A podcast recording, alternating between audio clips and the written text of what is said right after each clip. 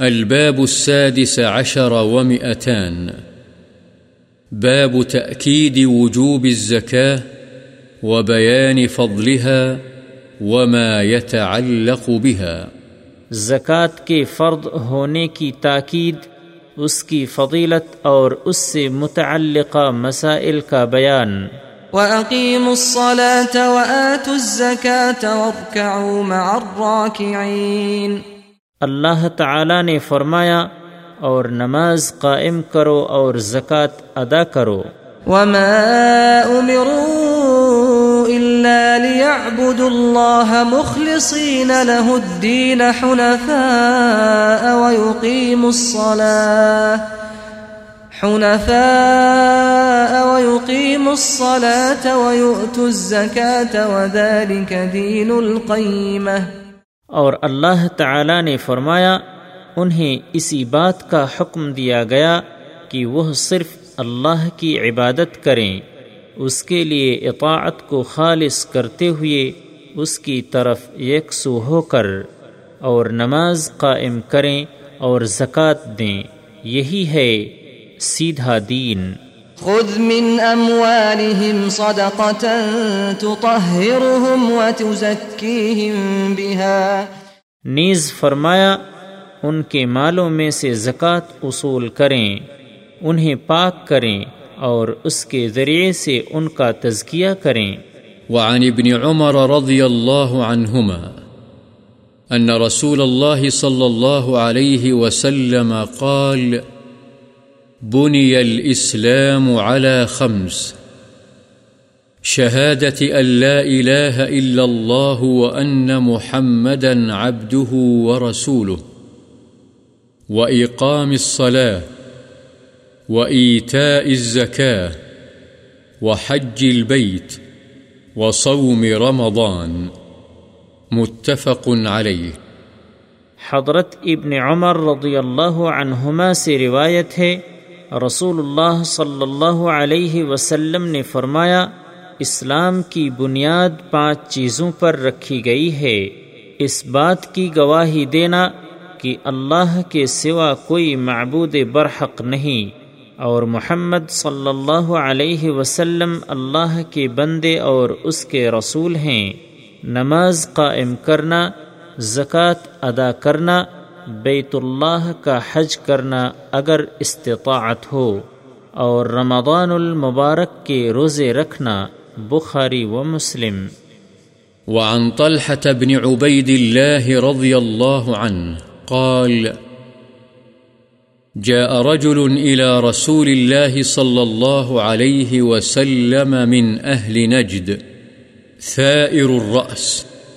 نسمع دوي صوته ولا نفقه ما يقول. حتى دنا من رسول الله صلى الله عليه وسلم، فإذا هو يسأل عن الإسلام. فقال رسول الله صلى الله عليه وسلم، خمس صلوات في اليوم والليلة. قال، هل علي غيرهن؟ قال، لا إلا أن تطوع فقال رسول الله صلى الله عليه وسلم، وصيام شهر رمضان. قال، هل علي غيره؟ قال، لا إلا أن تطوع قال، وذكر له رسول الله صلى الله عليه وسلم الزكاة. فقال، هل علي غيرها؟ قال، لا، إلا أن تطوع. فأدبر الرجل وهو يقول، والله لا أزيد على هذا ولا أنقص منه. فقال رسول الله صلى الله عليه وسلم، أفلح إن صدق. متفق عليه. حضرت طلحہ بن عبید اللہ رضی اللہ عنہ سے روایت ہے کہ رسول اللہ صلی اللہ علیہ وسلم کے پاس اہل نجد میں سے ایک آدمی آیا جس کے سر کے بال پراگندہ تھے۔ ہم اس کی آواز کی بھن بھناہٹ سن رہے تھے، لیکن اس کی بات ہماری سمجھ میں نہیں آ رہی تھی۔ یہاں تک کہ وہ رسول اللہ صلی اللہ علیہ وسلم کے قریب ہو گیا۔ وہ اسلام کی بابت آپ صلی اللہ علیہ وسلم سے سوال کر رہا تھا۔ تو رسول اللہ صلی اللہ علیہ وسلم نے فرمایا، دن اور رات میں پانچ نمازیں فرد ہیں۔ اس نے پوچھا، کیا ان کے علاوہ بھی کوئی نماز مجھ پر فرد ہے؟ آپ صلی اللہ علیہ وسلم نے فرمایا نہیں، مگر یہ کہ تو اپنی خوشی سے پڑھے یعنی نفلی نماز۔ پھر آپ صلی اللہ علیہ وسلم نے فرمایا، اور رمضان کے مہینے کے روزے فرد ہیں۔ اس نے پوچھا، کیا اس مہینے کے روزوں کے علاوہ بھی مجھ پر روزے فرد ہیں؟ آپ صلی اللہ علیہ وسلم نے فرمایا، نہیں، مگر یہ کہ تو اپنی خوشی سے نفلی روزے رکھے۔ راوی نے کہا، اس کے لیے رسول اللہ صلی اللہ علیہ وسلم نے زکوٰۃ کا بھی ذکر فرمایا۔ تو اس نے کہا، کیا اس کے علاوہ بھی مجھ پر کوئی خرچ کرنا ہے؟ آپ صلی اللہ علیہ وسلم نے فرمایا، نہیں، مگر یہ کہ تو نفلی صدقہ کرے۔ اس آدمی نے یہ کہتے ہوئے پیٹھ پھیری، اللہ کی قسم، میں اس پر کوئی زیادتی کروں گا۔ نہ اس میں کوئی کمی۔ رسول اللہ صلی اللہ علیہ وسلم نے فرمایا، یہ کامیاب ہو گیا اگر اس نے سچ کہا اور سچ کر دکھایا۔ بخاری و مسلم۔ وعن ابن عباس رضي الله عنه أن النبي صلى الله عليه وسلم بعث معاذ رضي الله عنه إلى اليمن فقال فقال ادعهم إلى شهادة أن لا إله إلا الله وأني رسول الله. فإنهم أطاعوا لذلك، فأعلمهم أن الله تعالى افترض عليهم خمس صلوات في كل يوم وليلة.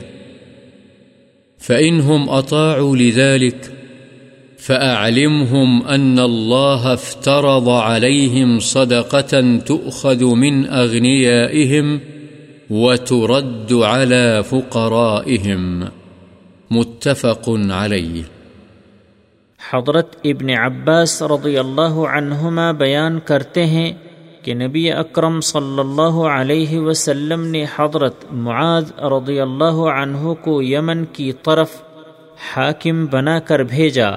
تو فرمایا، انہیں سب سے پہلے اس بات کی دعوت دینا کہ اللہ کے سوا کوئی معبود برحق نہیں، اور یہ کہ میں اللہ کا رسول ہوں۔ اگر وہ یہ بات مان لیں، تو انہیں بتلانا کہ اللہ تعالی نے ان پر دن رات میں پانچ نمازیں فرد کی ہیں۔ پھر اگر وہ یہ بھی مان لیں، تو ان کو بتلانا کہ اللہ تعالی نے ان پر زکوٰۃ فرد کی ہے جو ان کے مالداروں سے وصول کر کے ان کے فقراء پر تقسیم کی جائے گی۔ بخاری و مسلم۔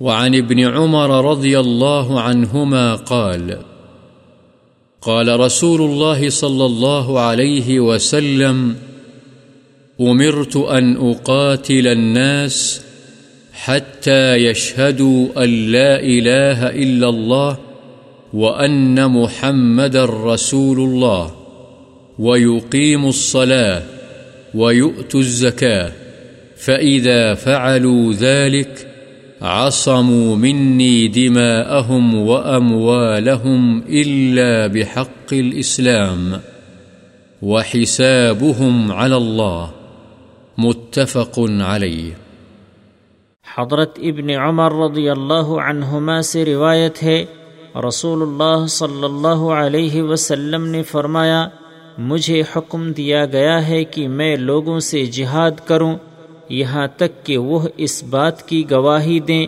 کہ اللہ کے سوا کوئی معبود برحق نہیں، اور یہ کہ محمد صلی اللہ علیہ وسلم اللہ کے رسول ہیں۔ نماز قائم کریں اور زکوٰۃ دیں، چنانچہ جب وہ یہ کریں تو انہوں نے مجھ سے اپنے خون اور اپنے مال محفوظ کر لیے، مگر اسلام کے حق کی وجہ سے اور ان کا حساب اللہ کے سپرد ہے۔ بخاری و مسلم۔ وعن أبي هريرة رضي الله عنه قال، لما توفي رسول الله صلى الله عليه وسلم وكان أبو بكر رضي الله عنه وكفر من كفر من العرب فقال عمر رضي الله عنه، كيف تقاتل الناس وقد قال رسول الله صلى الله عليه وسلم؟ أمرت أن أقاتل الناس حتى يقولوا لا إله إلا الله، فمن قالها فقد عصم مني ما له ونفسه إلا بحقه وحسابه على الله فقال أبو بكر والله لأقاتلن من فرق بين الصلاة والزكاة فإن الزكاة حق المال والله لو منعوني عقالا كانوا يؤدونه إلى رسول الله صلى الله عليه وسلم لقاتلتهم على منعه. قال عمر رضي الله عنه، فوالله ما هو إلا أن رأيت الله قد شرح صدر أبي بكر للقتال، فعرفت أنه الحق. متفق عليه حضرت ابو حریرہ رضی اللہ عنہ سے روایت ہے کہ جب رسول اللہ صلی اللہ علیہ وسلم کی وفات ہو گئی اور حضرت ابو بکر رضی اللہ عنہ خلیفہ مقرر ہوئے اور عرب کے بعد قبیل کافر یعنی مرتد ہو گئے، تو حضرت عمر رضی اللہ عنہ نے ابو بکر رضی اللہ عنہ سے کہا آپ کیسے لوگوں سے لڑیں گے؟ جبکہ رسول اللہ صلی اللہ علیہ وسلم نے فرمایا ہے، مجھے حکم دیا گیا ہے کہ میں لوگوں سے جہاد کروں۔ یہاں تک کہ وہ اللہ کی توحید اور محمد رسول اللہ صلی اللہ علیہ وسلم کی رسالت کا اقرار کر لیں۔ جس نے یہ اقرار کر لیا اس نے اپنے مال اور اپنی جان کو سوائے حق اسلام کے مجھ سے محفوظ کر لیا اور اس کا حساب اللہ کے سپرد ہے۔ تو حضرت ابو بکر رضی اللہ عنہ نے فرمایا، اللہ کی قسم، میں ان لوگوں سے ضرور جہاد کروں گا جو نماز اور زکوٰۃ کے درمیان فرق کریں گے، اس لیے کہ زکوٰۃ مال کا حق ہے۔ اللہ کی قسم اگر یہ وہ اونٹ باندھنے والی رسی بھی جو رسول صلی اللہ علیہ وسلم کو وہ ادا کیا کرتے تھے، مجھ سے روکیں گے، تو اس کے روکنے پر بھی میں ان سے جہاد کروں گا۔ حضرت عمر رضی اللہ عنہ نے فرمایا، اللہ کی قسم، زیادہ دیر نہیں ہوئی، مگر مجھے یقین ہو گیا کہ اللہ تعالی نے جہاد کے لیے ابو بکر رضی اللہ عنہ کا سینہ کھول دیا ہے اور میں نے جان لیا کہ یہی یعنی ابو بکر رضی اللہ عنہ کی رائے حق ہے، بخاری و مسلم۔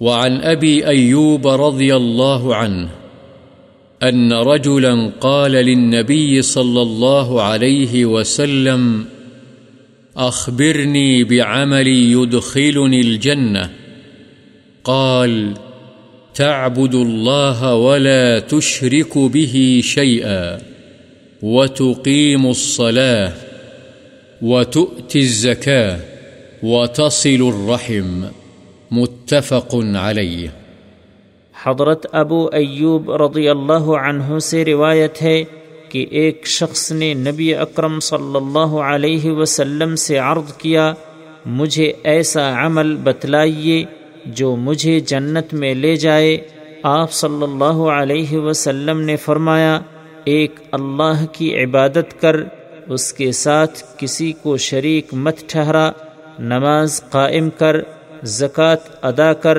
اور صلہ رحمی کر۔ بخاری و مسلم۔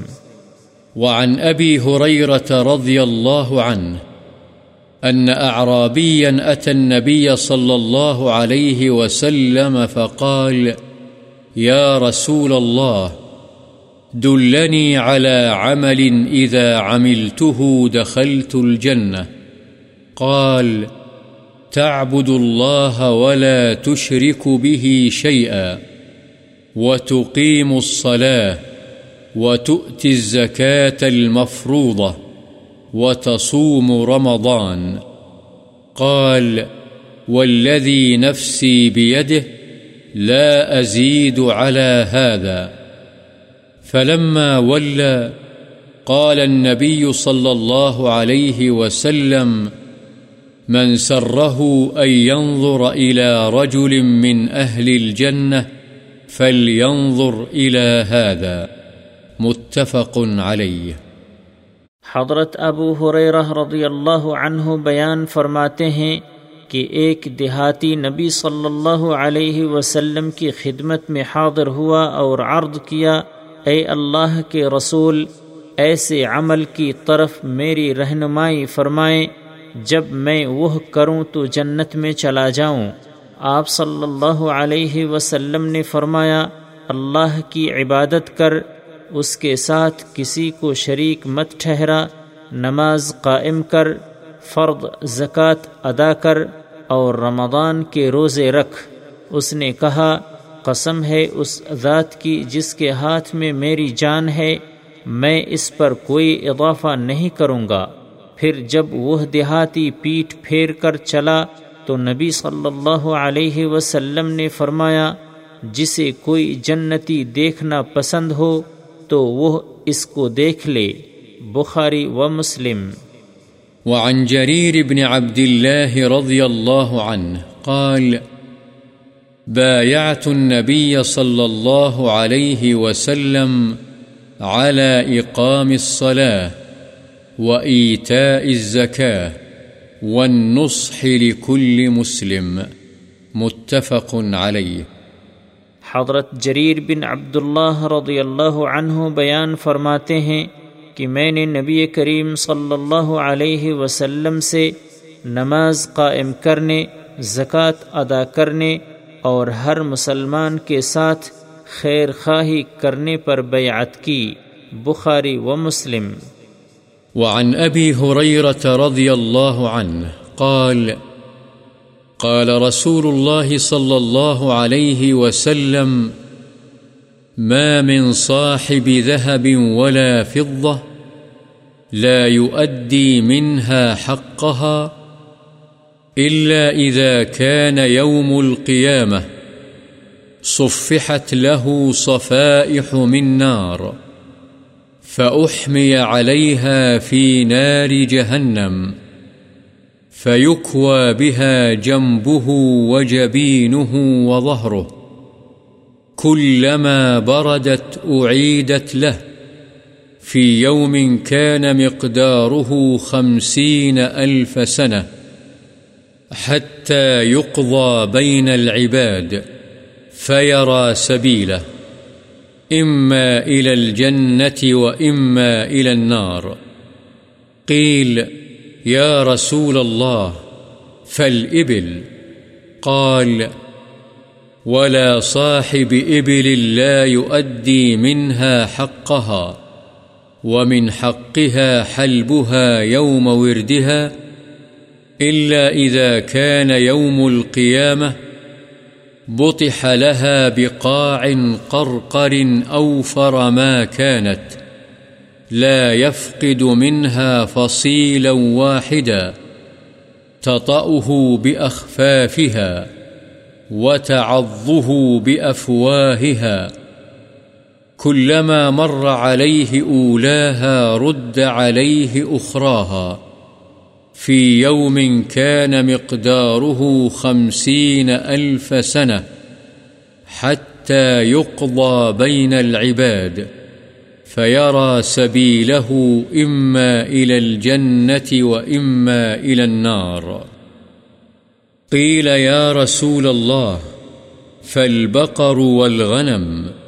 قال، ولا صاحب بقر ولا غنم لا يؤدي منها حقها إلا إذا كان يوم القيامة. بطح لها بقاع قرقر.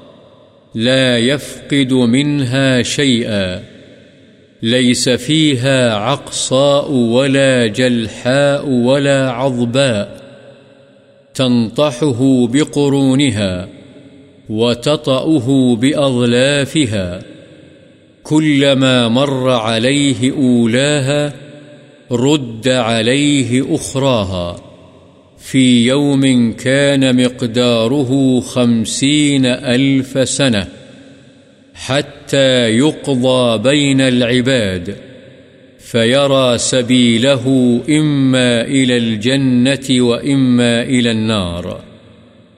قيل يا رسول الله فالخيل قال الخيل ثلاثة هي لرجل وزر. وهي لرجل ستر وهي لرجل أجر فأما التي هي له وزر فرجل ربطها رياء وفخرا ونواء على أهل الإسلام فهي له وزر وأما التي هي له ستر فرجل ربطها في سبيل الله ثم لم ينس حق الله في ظهورها ولا رقابها، فهي له ستر. وأما التي هي له أجر، فرجل ربطها في سبيل الله لأهل الإسلام في مرج أو روضة.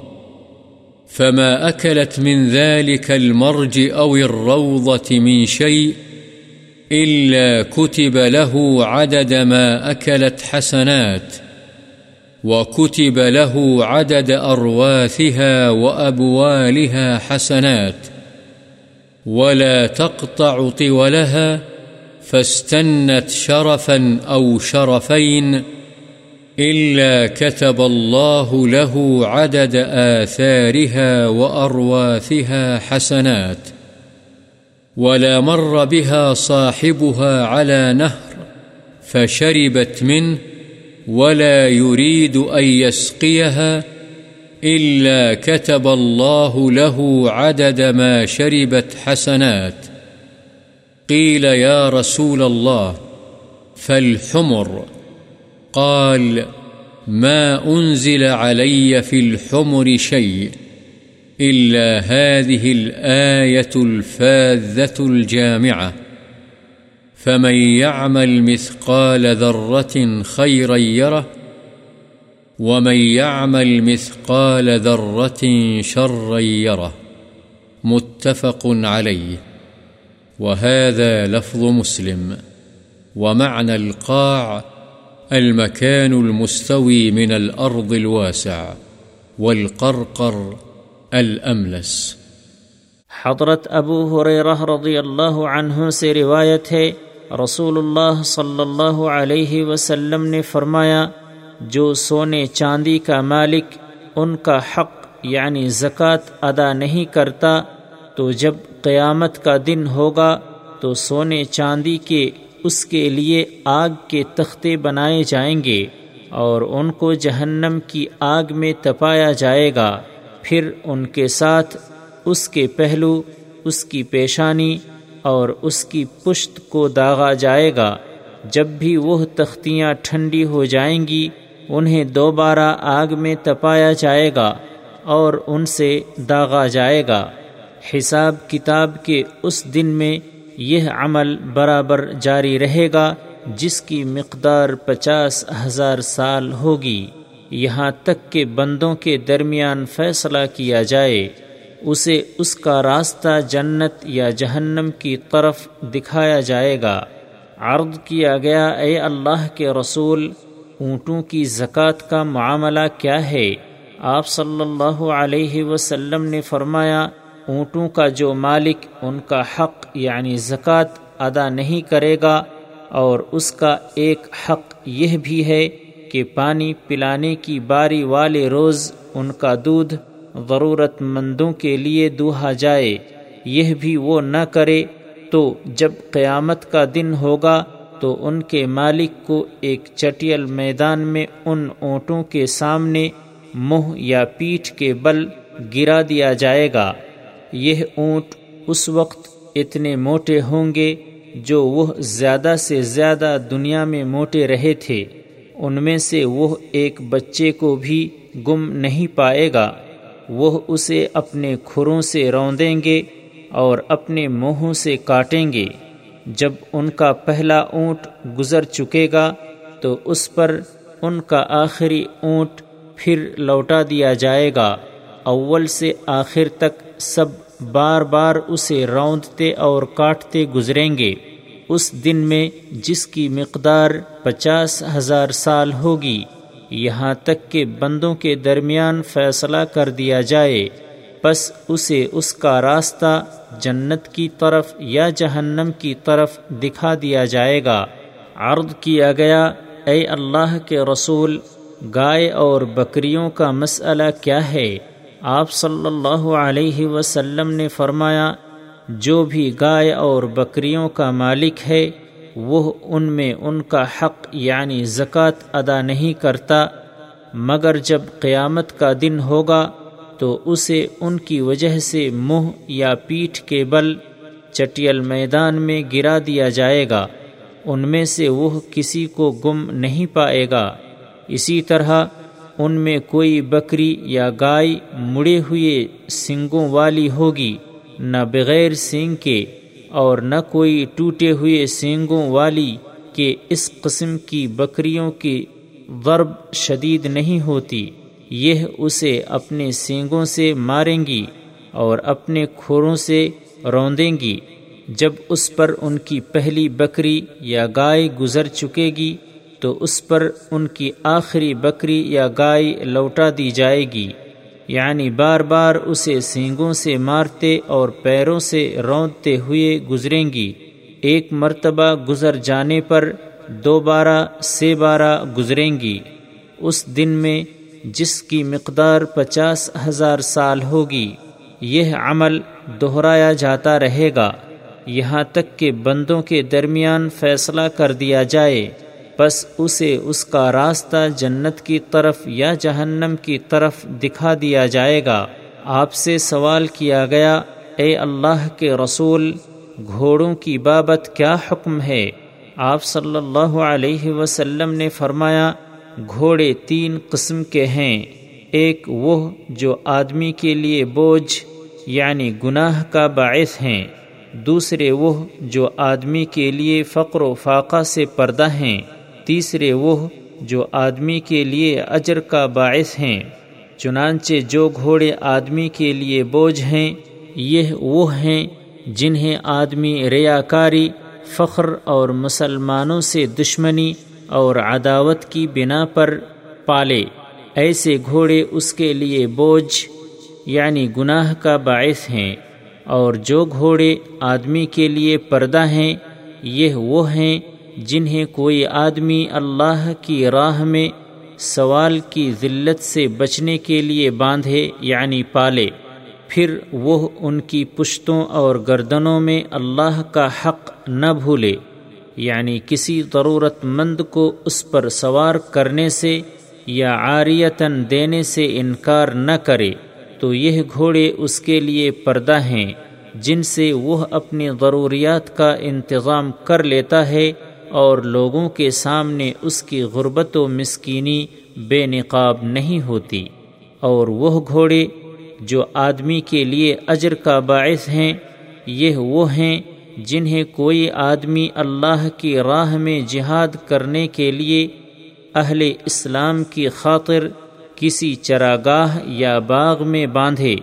بس یہ گھوڑے اس چراگاہ یا باغ میں سے جو کچھ کھائیں گے تو اس کے لیے ان کی کھائی ہوئی گھاس کی تعداد کے مطابق نیکیاں لکھی جائیں گی اور ان کی لید اور پیشاب کی تعداد کے مطابق بھی نیکیاں لکھی جائیں گی، حتیٰ کہ کوئی گھوڑا اپنی رسی توڑوا کر ایک ٹیلے یا دو ٹیلوں پر چڑھتا اور کودتا پھرے تو اس حالت کے دوران میں بھی وہ جتنے قدم چلتا اور لید پیشاب کرتا ہے، ان کی تعداد کے مطابق بھی اللہ تعالی اس کے لیے نیکیاں لکھ دیتا ہے۔ اور گھوڑے کا مالک جب اس کو لے کر کسی نہر پر سے گزرے، جس سے وہ گھوڑا پانی پیے، حالانکہ مالک اسے پانی پلانے کا ارادہ نہ کرے تو بھی اللہ تعالی اس کے پیے ہوئے گھونٹوں کے برابر اس کو نیکیاں عطا فرمائے گا۔ عرض کیا گیا، اے اللہ کے رسول، گدھوں کا کیا حکم ہے؟ آپ صلی اللہ علیہ وسلم نے فرمایا، مجھ پر گدھوں کے بارے میں اس مخصوص یعنی بے مثل اور جامع آیت کے سوا اور کچھ نازل نہیں کیا گیا۔